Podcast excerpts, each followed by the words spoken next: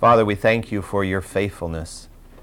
Great is your faithfulness. It's new to us every morning. And Lord, we're so thankful that you are instilling day by day a measure of faithfulness in our hearts. Forgive us when we are faithless. And Lord, I pray that we will be uh, drawn to a deeper understanding of who you are through our daily walk and through our encounters with you in the Word. Lord, I ask that you will be our teacher today, that your Spirit will instruct us in the depths of our hearts. Father, we come before you acknowledging the fact that in our flesh there dwells no good thing. And it's only because of the work of the Spirit of God that we are uh, members of the kingdom of God. And Lord, we ask that you will bless this morning in the service and uh, that you will empower the word as it is preached. We ask that in every class here this morning, your spirit will be at work. And Lord, as the word of God is proclaimed in this city, in this state, and around this country, we ask that it will uh, transform hearts by the thousands and that your kingdom will, will move forward inexorably this day and that you will bring great revival to this land. We thank you for the fact that you are the sovereign God in whom we trust. In the name of your Son, amen. In the section of Deuteronomy that uh, begins with chapter 12 and goes through chapter 16, we find that the focus is on kind of a summary of the ceremonial laws, most of which were elucidated in some detail in the book of Leviticus. In the midst of this particular section and that study, there is a passage which is a powerful warning to Israel relative to the issue of false prophets and heresy. So I'd like, if we could this morning, for us to turn to the 13th chapter of Deuteronomy, Deuteronomy chapter 13. And I'd like to read the first five verses. If a prophet or dreamer of dreams arises among you, and gives you a sign or a wonder, and the sign or the wonder comes true, concerning which he spoke to you, saying, Let us go after other gods, whom you have not known, and let us serve them. You shall not listen to the words of that prophet or that dreamer of dreams, for the Lord your God is testing you, to find out if your love for the Lord your God, if you love the Lord your God with all your heart and with all your soul. You shall follow the Lord your God and fear him, and you shall keep his commandments, listen to his voice, serve him and cling to him. But that prophet or that dreamer of dreams shall be put to death, because he has counseled rebellion against the Lord your God, who brought you out from the land of Egypt, and redeemed you from the house of slavery, to seduce you from the way in which the Lord your God commanded you to walk. So you shall purge evil from among you. This passage, I think, again illustrates the truth that God does not train up the spiritual soldier simply for the parade ground, but for the battlefield.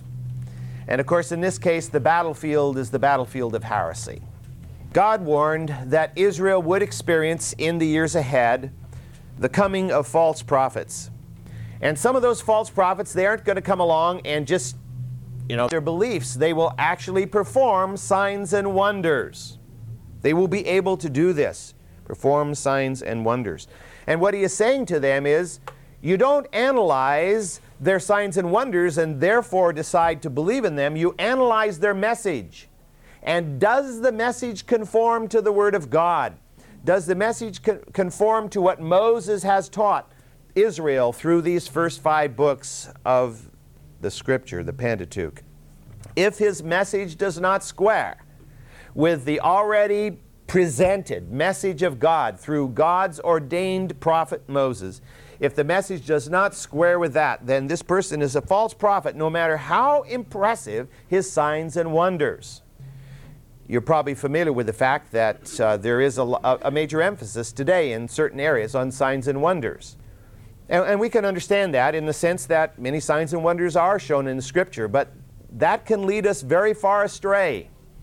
Because if uh, you probably know the song that A.B. Simpson wrote called Himself, you know, once it was the message, but now it's Him alone. Once it was this, and but it's really what we want is, is God Himself, Jesus Christ.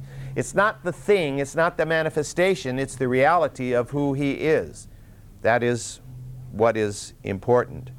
Satan will endeavor to win over to him all that he can through blatant attack and intimidation. But if blatant attack and intimidation does not work, he will use subterfuge, and he is good at it. In the last days of time, we're told in Scripture that the whole world is going to be deceived by a representative of the great dragon, who will, in the words of Revelation, perform great signs, so that he even makes fire come down out of heaven to earth in the presence of men. And he deceives those who dwell on the earth because of the signs. They will be deceived because of the signs, the wonders that will be performed. As we know, if we've made much of a study of the Old Testament, many false prophets did arise in Israel. And often the Israelites followed after those false prophets. Let me just read one example to you from 1 Kings chapter 22. 1 Kings chapter 22, beginning at verse 5. What this story is telling us is that Ahab has decided that he wants to capture the city of Ramoth Gilead, which was within the limits of what Israel had been given originally but was being held at this time by the Syrians. And so what he does is he asks his southern neighbor, Jehoshaphat, king of, of uh, Judea, if he will come and help him capture Ramoth Gilead. So in verse 5 we read, Moreover, Jehoshaphat said to the king of Israel, who was Ahab, Please inquire first for the word of the Lord. You know, Jehoshaphat's wise. Let's find out what the Lord wants us to do here. Then the king of Israel gathered the prophets together, about 400 men. And he said to them, Shall I go up against Ramoth Gilead to battle, or shall I refrain? And they said, Go up, for the Lord will give it into the hand of the king. But Jehoshaphat said, Now Jehoshaphat had a little bit of a doubt here. These guys seemed a little bit too much like a bunch of sycophants here. And, and so, as, is there not yet a prophet of the Lord here? that we may inquire of him. I mean, it's kind of an implication that maybe these 400 aren't exactly prophets of the Lord, even though that's what they testified as being. And the king of Israel said to Jehoshaphat, Well, there is yet one man by whom we may inquire of the Lord, but I hate him, because he does not prophesy good concerning me, but evil. He is Micaiah the son of Imlah. But Jehoshaphat said, oh, Don't say that, you know, let's, let's hear from him. Uh, down at uh, verse 13. Then the messenger who went up to summon Micaiah spoke to him, saying, Now, this is the guy the king sent to bring Micaiah. He's giving him a little advice. Behold, now the words of the prophets are uniformly favorable to the king. Please let your word be like the word of one of them and speak favorably. But Micaiah said, As the Lord lives, what the Lord says to me, that I will speak. When he came to the king, the king said to him, Micaiah, shall we go to Ramoth Gilead to battle, or shall we refrain? And he answered him, Go up and succeed, and the Lord will give it into the hands of the king.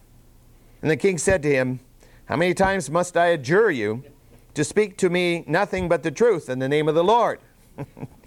if you understand who Ahab is, that is an absurd statement.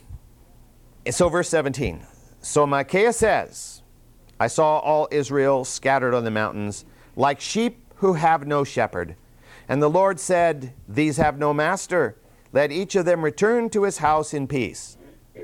Then the king of Israel turned to Jehoshaphat and said, I told you so. Did I not tell you that he would not prophesy good concerning me, but evil? Micaiah was the prophet of the Lord, but he was up against 400 false prophets. People who simply, whatever the king wanted, that's what they would say because they were ingratiating themselves with the king. They were probably on his payroll, you know. And Micaiah was on the Lord's payroll. And uh, so Micaiah, sure, you want to hear that? Go ahead, go on up. It's okay, go up. well, even Ahab, as spiritually blind as he was, knew that Micaiah was not telling him what the Lord had said. And so he gives him the straight truth. The, f- the strange part about it is, of course, that um, it leads to, to, to Ahab's death.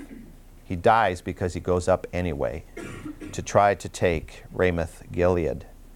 We might ask, how can it be that God's people, God's people, could be deceived by a false prophet?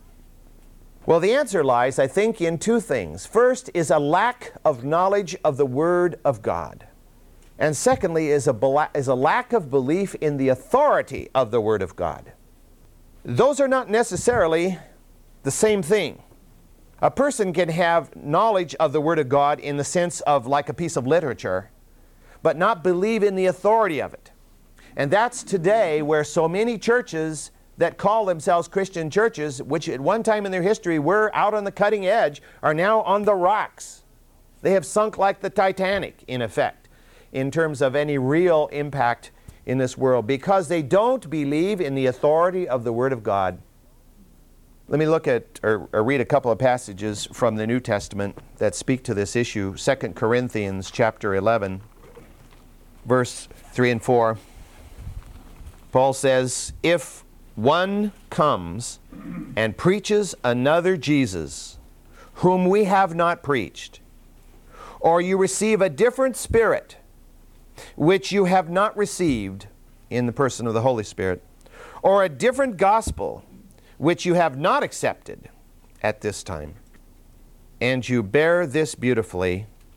Verse 12 But what I am doing, I will continue to do, that I may cut off opportunity for those who desire an opportunity to be regarded just as we are in the matter about which they are boasting.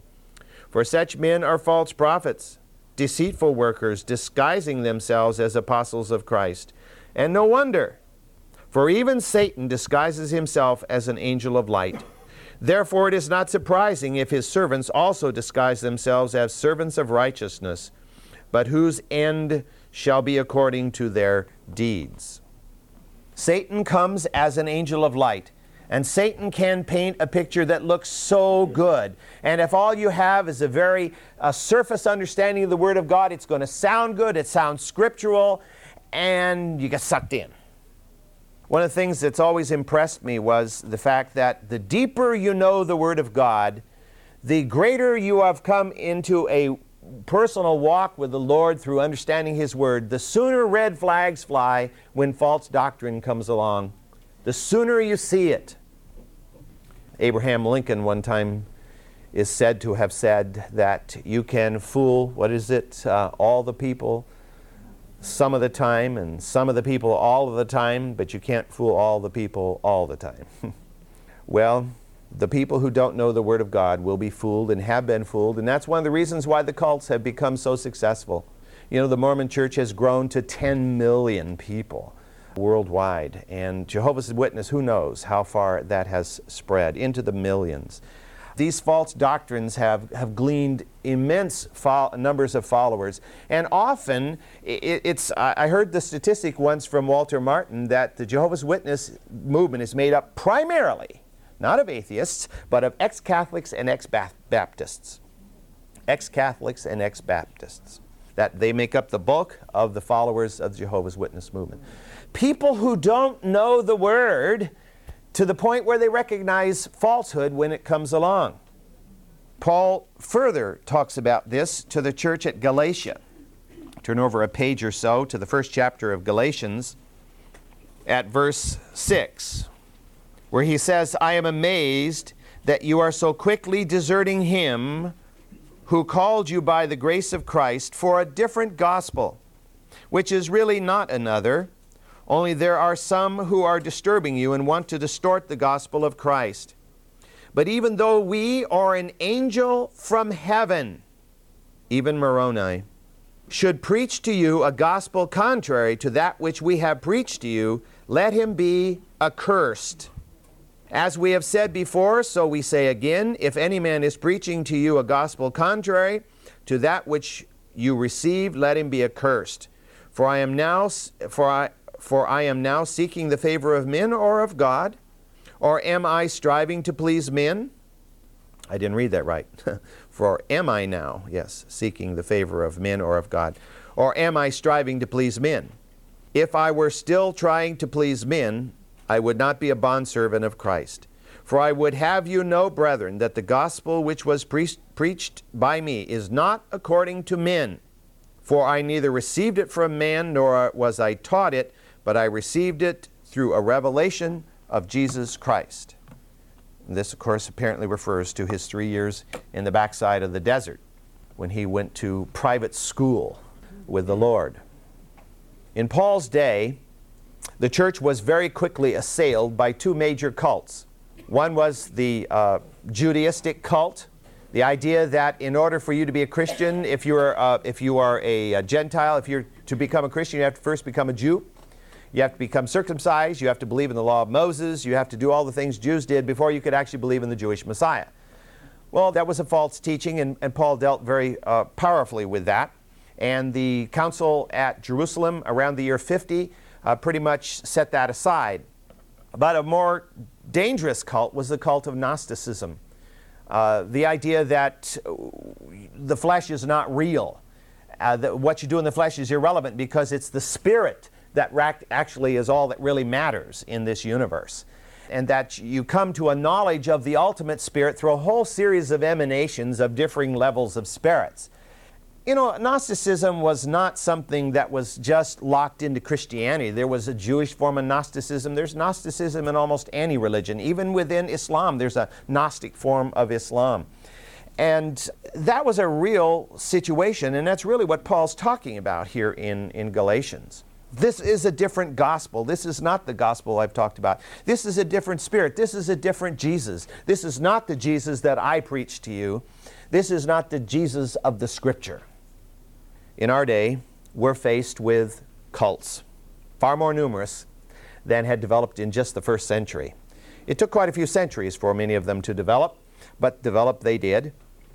And today they're, they're rampant. Some of them are very blatant, of course, such as the cult of Mormonism. And once, I mean, it looks good on the surface and the people look so neat, but when you get inside it, you discover it is so foreign to what the Bible teaches that it might as well be Hinduism. Uh, it is that foreign to what the Bible actually teaches. But there are some more subtle ones that are even within the evangelical church itself, which pervert the truth, such as the health and wealth gospel. You know, this whole idea that if you're a true member of the kingdom of God, you will be wealthy and you will be healthy. And if you are sick and if you don't have enough wealth, it's because you don't have faith. I mean, it's, it just isn't what the scripture teaches. Because Jesus says, In this life you will have persecution. Jesus said, The poor will always be with us. Uh, Jesus said many things that deny that particular doctrine flat out. So we need to be very, very careful and very, very aware because these kinds of cults are popping up all the time and they're assaulting us from every direction. And one of their chief goals is, of course, cash. They want some cash uh, to keep their program going. And so on the radio and on television, through the mail, uh, they will present a side that looks really good, but when you really get into it, you discover it isn't what it looks like on the surface. You know, it would be a lot easier to deal with if the church hadn't become so denominationalized. You know, if we were still one body, it would be easier for us to, to spot the, the, uh, the cults uh, quicker uh, than it is. But there's so many denominations today that you don't know. But what this idea that's coming along is just that of another denomination. And of course, unless you know the word and begin to probe into the depths of the teaching, Israel was warned, and so we are warned. We must know the word. And we must place our whole belief in the authority of the Word of God. And we must live and walk by the authority of the Word of God. And if we are going to, av- uh, to avoid the pitfalls that surround us, uh, to draw us off uh, the truth and into heresy, as innocuous as it might seem, we've got to know the Word of God. One of the battle cries of the Reformation was sola scriptura. Martin Luther and, and other reformers proclaimed the fact that the Christian is to live his life and to eh, develop his faith based only on the Scripture, not on, on the rulings of councils or the proclamations of popes or tradition or anything else. only on the Scripture, because all else will lead away from the truth. It is inevitable. It's like Murphy's Law that if we don't follow the Scripture, we will be misled. We will be misled. You can count on it. And that's why it's so important that we individually understand and know the Word of God in depth so that the flag flies instantly. When somebody says something and you know in the back of your mind there's something wrong, the Scripture pops into your mind that directly refute, refutes that. If you've dealt with Jehovah's Witnesses at the door, you know that uh, they've gone to great lengths to try to uh, develop an answer to every single scripture that you bring up uh, to try to refute their teachings, particularly uh, upon Jesus Christ. And uh, if you've really got them against the wall, they'll pull out that little book that they have, which, uh, and they'll fall through the pages to find this verse, and they go, well, this is what it says about this verse, you know. You, you really got them going when they actually pull out that book, finally, to try to refute what, what you're saying. But of course, what they're doing is badly perverting the, the Word of, of God. Throughout Scripture, we have teaching concerning heresy, false teachings. Of course, it began in the Garden of Eden. Did God really say he will die? Oh, I don't think so. And of course, in our modern sophisticated society, the teaching of Scripture, in its flat out, stripped down truth, is, is repulsive. And the scripture even says that it would be so. And yet we have to stick with it. Whether we seem like we're some kind of narrow minded bigots or not, tough. That's part of persecution. That's part of persecution. And fortunately, at this time, uh, we would not have happened to us what uh, happened to uh, John Huss, for example, when he preached the, the truth and then was called before the council and was burned at the stake with a heretic's dunce cap on his head. Uh, that probably won't happen to us. But uh, nevertheless, persecution does come, and it can be almost as, as devastating in many ways. But we have to stick to the truth and not water it down simply to please men. Well, the next section of Deuteronomy, beginning with chapter 17 through chapter 25, deals with civil, civil and criminal laws. Again, largely restatement of what has already been taught in, in Leviticus. But I'd like to read a passage which I think is uh, very, very significant here at the end of chapter 17, beginning at verse 14. When you enter the land which the Lord your God gives you, and you possess it and live in it, and you say, I will set a king over me like all the nations who are around me, and you shall surely set a king over you, whom the Lord your God chooses, one from among your own countrymen you shall set as king over yourselves. You may not put a foreigner over yourselves, who is not your countryman. Moreover, he shall not multiply horses for himself, nor shall he cause the people to return to Egypt to multiply horses, since the Lord has said to you, You shall never return again that way. Neither shall he multiply wives for himself, lest his heart turn away, nor shall he greatly increase silver or gold for himself. Now it shall come about when he sits on the throne of his kingdom, he shall write for himself a copy of this law on a scroll in the presence of the Levitical priests. And it shall be with him, and he shall read it all the days of his life, and he shall learn to fear the Lord his God by carefully observing all the words of this law and these statutes, that his heart may not be lifted up above his countrymen, and that he may not turn aside from the commandment to the right or to the left in order that he and the son and his sons may continue long in his kingdom in the midst of Israel. This is a fascinating passage to me uh, because it deals specifically, first of all, with two basic principles or attributes of God. First of all, it deals with the attribute of omniscience, and it also deals with the attribute of mercy. His omniscience, God's omniscience, is demonstrated in the fact that He is saying here that when you enter the land and the Lord gives it to you, and you say you want a king, well, Israel will not say that for nearly 300 years. It's going to be nearly 300 years before they actually start saying this. So God is demonstrating His ability to see into the future. Of course, not just to see into the future, I mean, He knows it all. And, and he's demonstrating that here in this particular passage. But he is also demonstrating his mercy here because he could have said, And when you ask for a king, I'm going to smite you with fire from heaven. He could have said that. But he doesn't say that. God is demonstrating the attribute of mercy because he had said to his people, and he will continue to say to his people, I want you to function as a theocracy. I want you to, to, uh, to uh, look to me as your king. I will be the one in authority over you, and I will set up whom I will set up, and that person will guide you through this time period. He had, of course, the system of high priests, and then, of course, he raised up a system of judges. And this was the means by which he was going to rule Israel. And they would be raised up according to God's plan and God's purpose, and they would serve him and him alone. Now, of course, you know from the study of judges, some of the judges were real jerks. But nevertheless, you know, they were raised up by God and they were given an opportunity to serve him. And most of them did to some degree, and you know they may have failed along the way, like Samson did, and Barak and others. But nevertheless, um, God did use them. But he is saying, what you're going to do is you're going to want a king, and even though that's not what I have commanded, God did not establish the kingship in Israel by divine fiat. He established it by virtue of the request of Israel. It's to me, in many ways, like the accusation that uh, we just heard about recently when Pastor Dale was talking about marriage, that the Pharisees waved in Jesus' face the idea that, uh, you know, is it right to be divorced for any reason or not? And because Moses gave us the right to have a divorce, and of course Jesus says, because of the hardness of your hearts. And, and so it's the same kind of a principle here.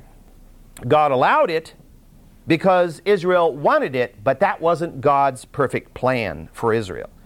And the kingship was not God's plan for Israel. And that's why you can't really find in the Israelite kingship a mirror image of the kingdom of God. It's not like God established the kingship to mirror the image of God or the kingdom of God, like He established the marriage to reflect the Christ church relationship. Uh, it was something that He allowed to happen because of the hardness of their hearts.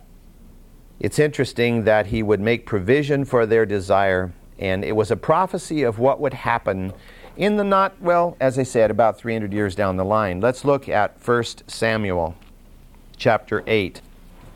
1 Samuel chapter, chapter 8, beginning at verse 4. Then all the elders of Israel gathered together and came to Samuel at Ramah. And he said to them, Behold, they said to him, Behold, you have grown old, and your sons do not walk in your ways. Now appoint a king for us to judge us like all the nations. But the thing was displeasing in the sight of Samuel when they said, Give us a king to judge us. And Samuel prayed to the Lord. And the Lord said to Samuel, Listen to the voice of the people in regard to all that they have to say to you, for they have not rejected you, but they have rejected me from being king over them. God, of course, in his omniscience, knew exactly the reasoning behind what they were demanding. They were not satisfied with God because had they been satisfied with God, they would not have been terribly concerned, you know, inordinately concerned at least, about the fact that Samuel's sons were not walking in the ways of the Lord because they would have known that God would raise up someone to be their leader as he had for the last 300 years. So why couldn't he now? He very much could. I mean, Eli, who was replaced by Samuel, his sons were wicked, and yet God raised up Samuel. So God could have done the same thing as far as Samuel and his sons were concerned. So what God is saying, really, what's behind their thinking is they're rejecting me and the theocracy which I have established for these last 300 years. God's word applies in all conditions and in all epochs and he gave them instructions concerning a political position that did not even exist in Israel at that time and wouldn't for generations. And it's interesting that God gives five very clear commands here in this passage. Commands which, if heeded, would have give, given Israel the best kings that any nation has ever known in its history. You've all heard, of course, it's because it's been so often repeated, the 19th century British politician Lord Acton, who simply made the observation that power corrupts, and absolute power corrupts absolutely. And if that hasn't been the truth of history, I don't know what has been, because it's happened inevitably. In this particular passage, God gives five things concerning the king. First of all, he says the king must be an Israelite. The king cannot be a foreigner. He must be one of your countrymen. This was very, very important because if a foreigner were to be put in power, that foreigner does not understand the people. He does not have compassion on the people. If you want a good illustration of that from secular history, all you have to do is turn back to the early 17th century when good Queen Bess uh, died, you know, Elizabeth I. She died in 1603. And she, like her half brother and half sister, died without uh, children. There were no heirs to, to Henry VIII. These were his three children. None of them had any children.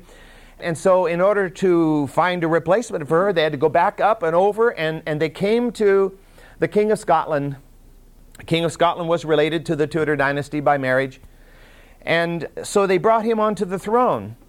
But you see, Scotland and England aren't very far apart, and they pretty much speak the same language. But Scotland was a very different country than England at those in those days.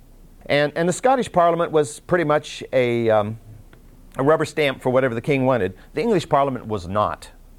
And the Scottish people had become Presbyterian for the most part, and, and the English people were not. They were predominantly Anglican.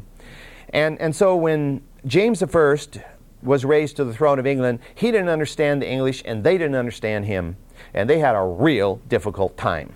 In fact, throughout his reign, it was just a battle between the king and Parliament and the people. I mean, we know him mostly because, of course, Jamestown, which is named after him, was founded, and thus our colonies were begun. And we know him because he authorized the translation of the scripture known as the King James Version. But he was not a godly man, and there were, there were so many things which happened that demonstrated the fact when you stick somebody on your throne who doesn't really understand who you are, you've got trouble.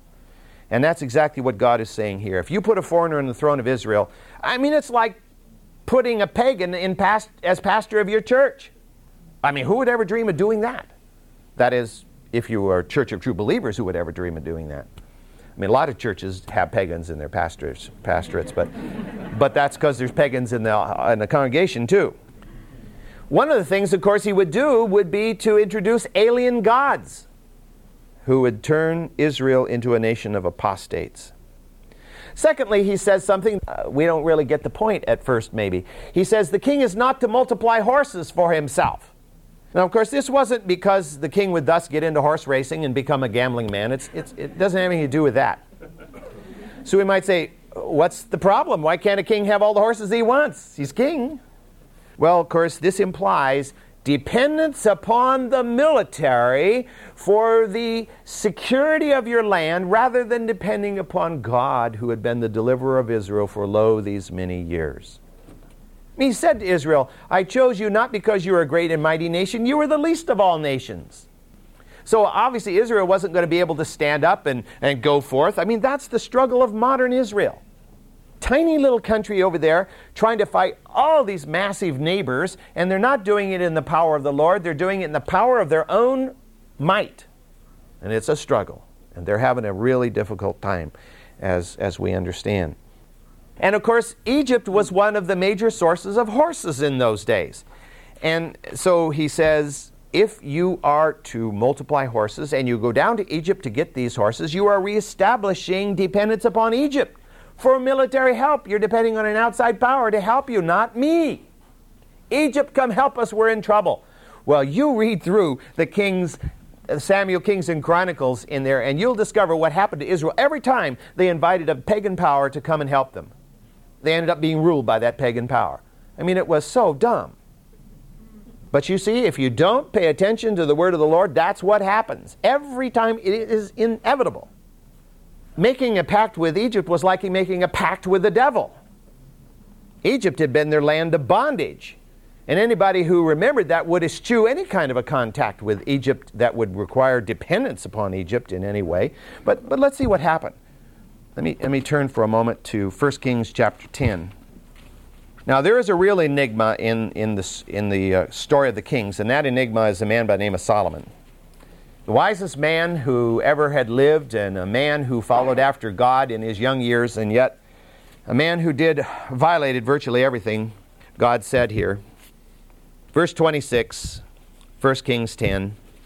Now Solomon gathered chariots and horsemen, and he had 1,400 chariots and 12,000 horsemen. And he stationed them in the chariot cities and with the king in Jerusalem. And the king made silver as common as stones in Jerusalem. He made cedars as plentiful as sycamores that are in the lowland. Also, Solomon imported horses from Egypt and from Kue, which is uh, Cilicia. It's a region down in the southeast part of Asia Minor, the, basically the area where Paul later would come from. And the king's merchants procured them from Kue for a price. And a chariot was imported from Egypt for 600 shekels of silver, and a horse for 150. And by the same means they exported them to all the kings of the Hittites and to the kings of the Aramaeans. Arms trade. Buying arms from Egypt and Cilicia and selling arms to the Hittites and to the Aramaeans. Solomon violated this condition. And if you know the story of Solomon, in fact, we'll be reading a little bit more of it you know that Solomon was the last king of united Israel. The last king of united Israel. Thirdly, the king was not to multiply wives to himself. Now, the kings of the world down through history have almost universally exploited their power to establish harems or at least to have multiple mistresses. The kings of Israel were not to consider royal power their personal prerogative. Because they were king didn't mean that was their power to use as they wished.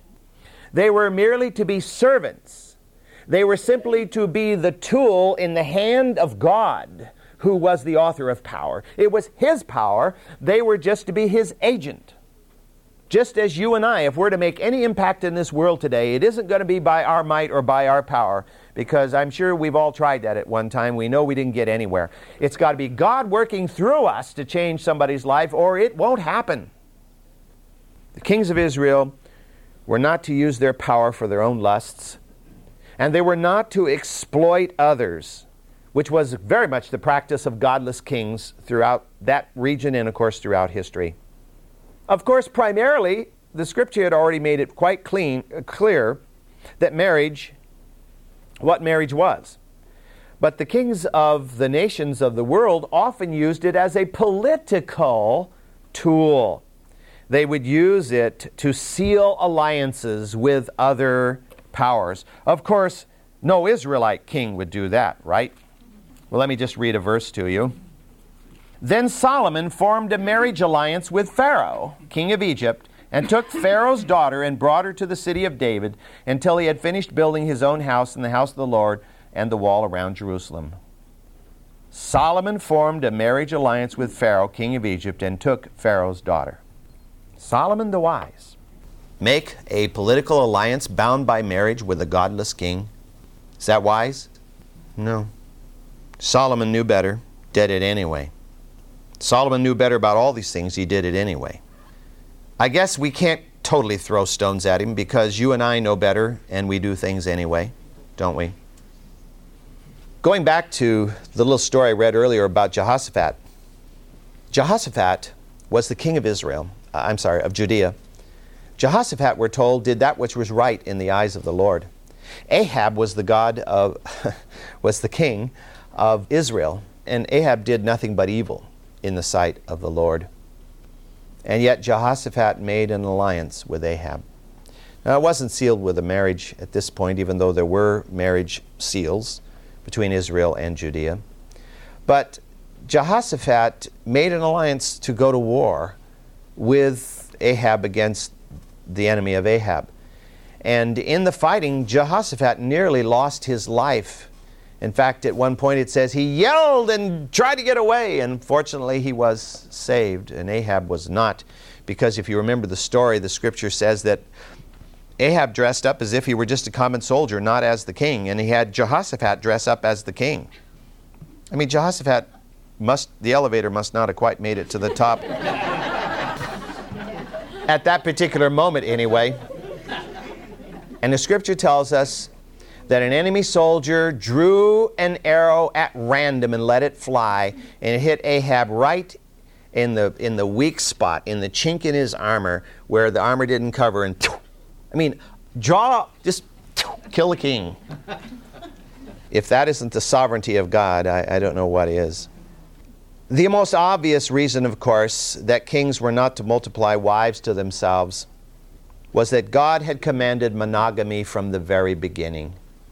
God had said to Adam that he was to cleave to his wife and they were to become one flesh, not one fleshes or some other thing. They were to be one flesh. And you and I know well from Ephesians, because our pastor's been leading us through Ephesians, that the marriage relationship parallels the relationship between Christ and his church. To add others to the relationship, either in a natural relationship between physical people or to try to add something else into the relationship between God and the church, is to create jealousy, it's to create strife, it is to create division, not unity. Many a king has been destroyed by the factions within his harem. Because even though the king will begin to look at the women he adds to his harem as just as if they are things, they are people, and they are people with desires, and they are people who know how to plot and they are people who are jealous of one another, and they are people who will ultimately bring about the collapse of that king. And if you look through the history of China, for example, or you look through the history of the Ottoman Empire, and you will just see so much intrigue you can't believe it. So much intrigue. And so many emperors brought down, or, or sultans brought down by intrigue within their own harem. Finally, to multiply wives, and this was God's direct warning, of course, to the Israelite kings, was to ensure the introduction of false gods and to bring judgment upon Israel because of these false gods. And of course, we all know that to be one of Solomon's great failures. Chapter 11 of 1 Kings.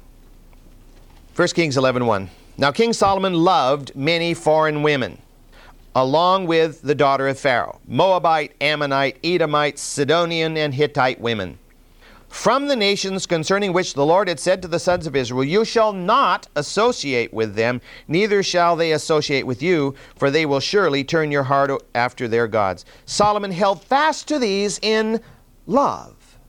Every day was Valentine's Day with Solomon.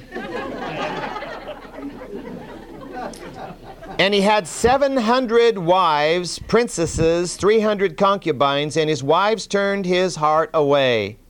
For it came about when Solomon was old, his wives turned his heart away to other gods, and his heart was not wholly devoted to the Lord his God, as the heart of David his father had been.